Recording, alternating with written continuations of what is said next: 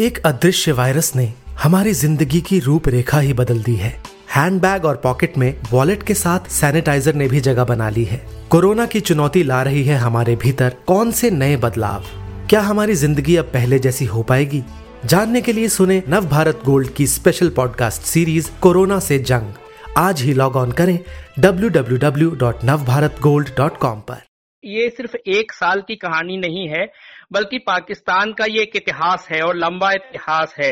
अभी पिछले दिनों ह्यूमन राइट्स वॉच की एक रिपोर्ट आई है, जिसमें ये कहा गया है कि पाकिस्तान प्रशासन लंबे समय से संप्रदाय पर हमलों को नजरअंदाज करता है और कई बार प्रेरित भी करता है। पाकिस्तान में अहमदिया समुदाय से जुड़े लोगों की लगातार हो रही हत्या पर यह कहना है नदीम का जो नवभारत टाइम्स के नेशनल पॉलिटिकल एडिटर हैं। नमस्कार, आज है सोमवार 15 फरवरी और आप सुन रहे हैं डेली न्यूज़ कास्ट पूरी बात सुनते हैं कुछ देर में। उससे पहले एक नज़र इस वक्त की बड़ी खबरों पर।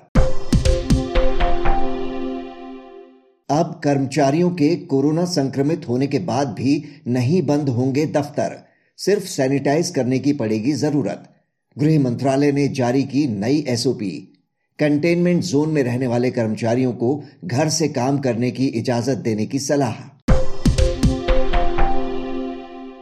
दिल्ली में आतंकी हमले की साजिश रच रहा है जैश ए मोहम्मद। एनएसए अजीत डोभाल के दफ्तर की रेकी करने वाले आतंकवादी की गिरफ्तारी से हुआ खुलासा। जम्मू कश्मीर के डीजीपी का दावा, हमले के लिए बिहार से हथियार की तस्करी कर रहे हैं दहशतगर्द। यूपी सरकार ने पेराई सत्र 2020-21 के लिए गन्ना मूल्य की घोषणा की। लगातार तीसरे साल कीमतों में इजाफा नहीं। सामान्य प्रजाति के गन्ने को 315 रुपए और अगेती प्रजाति को 325 रुपए क्विंटल में खरीदेगी सरकार। अस्वीकृत प्रजाति का मूल्य 310 रुपए क्विंटल रहेगा। आज आधी रात से टोल प्लाजा पर अनिवार्य हो जाएगा फास्टैग। बिना टैग वाली गाड़ियों से वसूला जाएगा दोगुना टोल टैक्स। सड़क परिवहन एवं राजमार्ग मंत्री नितिन गडकरी ने स्पष्ट किया, अब नहीं बढ़ेगी ई पेमेंट सुविधा लागू करने की तारीख। चेन्नई टेस्ट में इंग्लैंड की पहली पारी सस्ते में समेटने के बाद भारत की स्थिति मज़बूत। खेल के तीसरे दिन बड़ी लीड लेने पर रहेगी टीम इंडिया की नज़र। अब खबरें काम की। अब ऐसे टैक्स पेयर्स का जीएसटी रजिस्ट्रेशन तत्काल रद्द किया जा सकता है, जिनके बिक्री रिटर्न यानी जीएसटीआर वन फॉर्म और उनके सप्लायर के दायर रिटर्न में रहता है बड़ा अंतर। टैक्स चोरी पर लगाम लगाने के लिए सीबीआईसी ने जीएसटी अधिकारियों को दिया अधिकार। आज से दिल्ली में पचास रुपए महँगा हो जाएगा घरेलू एलपीजी गैस सिलेंडर।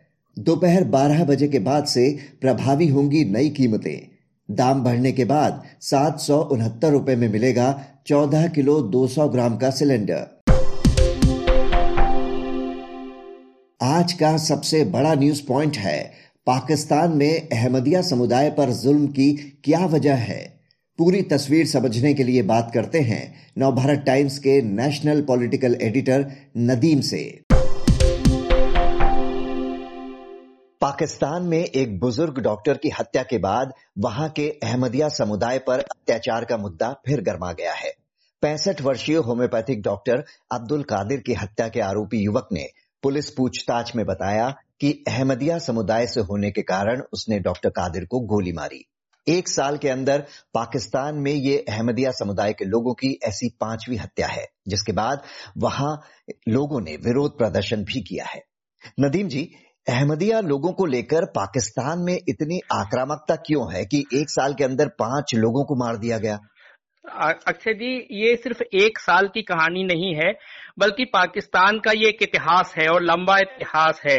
अभी पिछले दिनों ह्यूमन राइट्स वॉच की एक रिपोर्ट आई है, जिसमें ये कहा गया है कि पाकिस्तान प्रशासन लंबे समय से संप्रदाय पर हमलों को नजरअंदाज करता है और कई बार प्रेरित भी करता है। यानी कि जो पाकिस्तान का प्रशासन है, वो इस तरह के जो हिंसा है अहमदिया समुदाय के के खिलाफ, उसके लिए वो प्रेरित भी करता है। और ये ये रिपोर्ट ये बताती है कि जुलाई के बाद से जुलाई 2020 के बाद से वहाँ पर इस तरह के कई हमले हो चुके हैं। तो पहली बात यह कि अचानक एक साल, दो साल की बात नहीं है, बल्कि पाकिस्तान में ये लंबे समय से अहमदिया समुदाय के खिलाफ इस तरह की हिंसा की वारदातें होती रही हैं। हाल में इनमें तेज़ी दो वजहों से आई है। हाल में जो टकराव बढ़ा है पाकिस्तान में, वो दो वजहों से बढ़ा है। दिसंबर महीने में पाकिस्तान प्रशासन की तरफ़ से, पाकिस्तान की सरकार की तरफ़ से एक एक, एक वेबसाइट चलती है अहमदिया समुदाय के की उसको बंद करने का आदेश दिया गया और ये कहा गया कि ये इस्लाम धर्म के खिलाफ इसमें बातें कही गई हैं। इस वजह से इसको नहीं चलने चलना चाहिए और इसको बंद कर देना चाहिए। मेरे ख्याल से वो ट्रू इस्लाम टुडे इन करके वेबसाइट है जो कि अहमदिया समुदाय के लोगों द्वारा संचालित होती है। और उसके बाद ये टकराव अभी चल ही रहा था इस मुद्दे पर कि एक डॉक्टर की हत्या हो जाती है और जिसका घटनाक्रम आपने अभी अपने सवाल में ही किया। तो पाकिस्तान का हमने जैसा बताया कि एक लंबा इतिहास है और उनके यहाँ अहमदिया समुदाय के लोगों के साथ बहुत ज़्यादा भेदभाव और आक्रामकता होती रही है। अहमदिया मुसलमान खुद को इस्लाम धर्म के अनुयायी कहते हैं, लेकिन पाकिस्तान में उन्हें मुसलमान नहीं माना जाता। तो हाँ ऐसा क्यों है? आपसे समझना चाहेंगे कि अहमदिया कौन होते हैं और दूसरे मुसलमानों से ये कैसे अलग हैं?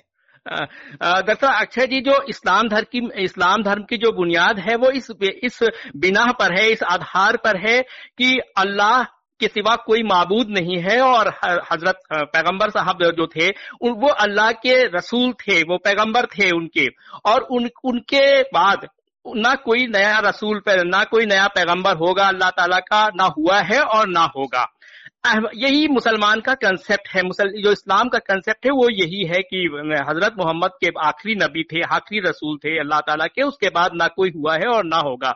अहमदिया समुदाय के लोग अपने को तो मुसलमान मानते हैं, लेकिन उनका ये मानना है कि एक उनके यहाँ पर एक और इमाम हुए हैं और एक और क्या कहते हैं रसूल हुए हैं और जिसको वो लोग मानते मानते हैं मिर्ज़ा गुलाम अहमद साहब को।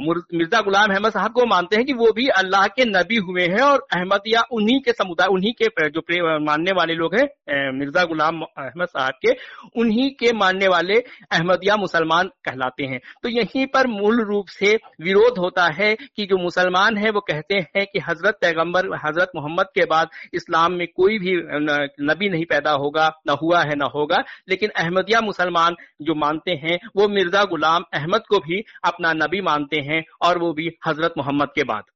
पिछले साल भी इसी समुदाय के पाकिस्तानी अमेरिकी व्यक्ति की वहाँ कोर्ट के भीतर हत्या कर दी गई थी। उन पर ईश निंदा का मुकदमा चल रहा था। उस वक्त अमेरिका ने पाकिस्तान को ईश निंदा कानून खत्म करने को कहा था ताकि धार्मिक नफरत से प्रेरित अपराध रोके जा सकें। तो इस समुदाय के साथ ऐसा बर्ताव पाकिस्तान में ही है या अन्य इस्लामी देशों में भी इन्हें ऐसे ही देखते हैं? देखिए लगभग सारे देशों में इनके साथ मुसलमानों के साथ अहमदिया मुसलमानों का कोई भी रबता कायम नहीं है। सऊदी अरब तो अपने यहाँ हज यात्रा की अनुमति भी अहमदिया मुसलमानों को नहीं देता है। अगर हम्म। कोई अहमदिया मुसलमान अपनी पहचान को छुपाकर वहाँ पहुँच जाता है हज करने के लिए तो उसको वहाँ पर गिरफ्तारी उसकी तय है गिरफ़्तार करके उसके देश में वापस भेज दिया जाता है। लेकिन पाकिस्तान जैसी आक्रामकता अन्य किसी भी देश में नहीं है। हिंदुस्तान में भी, भारत में भी बहुत सारी तादाद ऐसी अहमदिया मुसलमानों की है, लेकिन कहीं कहीं हिंसा नहीं है। लेकिन पाकिस्तान में चूँकि कट्टरवाद बहुत ज़्यादा हावी है, रूढ़ीवाद बहुत ज़्यादा हावी है, और जब सरकार को ये लगता है कि हमें अपने जो जनता है, उसका हमें भरोसा जीतना है तो वो अहमदिया मुसलमानों के खिलाफ हो जाती है। अहमदिया मुसलमानों के खिलाफ खड़ी अपने को दिखाना चाहती है ताकि आम जन का भरोसा वो जीत सके कि नहीं, हम तो इस्लाम के मानने वाले लोग हैं। और इस वजह से पाकिस्तान में सबसे ज़्यादा आक्रामकता दिखती है क्योंकि उसमें सरकार का कहीं ना कहीं इन्वॉल्वमेंट होता है। सरकार दिखाने की कोशिश करती है कि हम अहमदिया मुसलमानों को मुसलमान नहीं मानते हैं। और जब सरकार ये दिखाने की कोशिश करती है तो ज़ाहिर सी बात है कि जो जनता होती है, जो भीड़ होती है, जो मॉब होती है, वो उनके खिलाफ हिंसक हो जाता है। जी और पाकिस्तान की संसद ने उन्हें 1974 में गैर मुसलमान घोषित भी कर दिया था। जी बिल्कुल बिल्कुल। उनका मतलब ऑन द रिकॉर्ड है कि हम वो उनके यहाँ का कानून है जो ये मानता है। कि हम इस, ये इस्लाम के हिस्सा नहीं है और हम उनको इस्लाम के रूप में उनको नहीं लेते हैं। जी तो वहाँ इस समुदाय की आबादी 40 लाख के करीब बताई जाती है तो अगर इस तरह से उन्हें अलग कर दिया गया है तो क्या इनकी सामाजिक आर्थिक स्थिति वहाँ पर किस तरह की है? क्या शिक्षा रोज़गार के बराबर के मौके इन्हें मिलते हैं या वहाँ भी भेदभाव है? नहीं, इनके साथ तो वहाँ पर बहुत ज़्यादा भेदभाव होता है और उनकी संसद में ये कई बार ये सवाल उठ चुके हैं, कई बार ये मांग उठ चुकी है कि संवेदनशील पदों पर तो अहमदिया मुसलमानों की नियुक्ति ही नहीं होनी चाहिए। वो कहते हैं कि गैर मुस्लिम की नियुक्ति हो जानी चाहिए।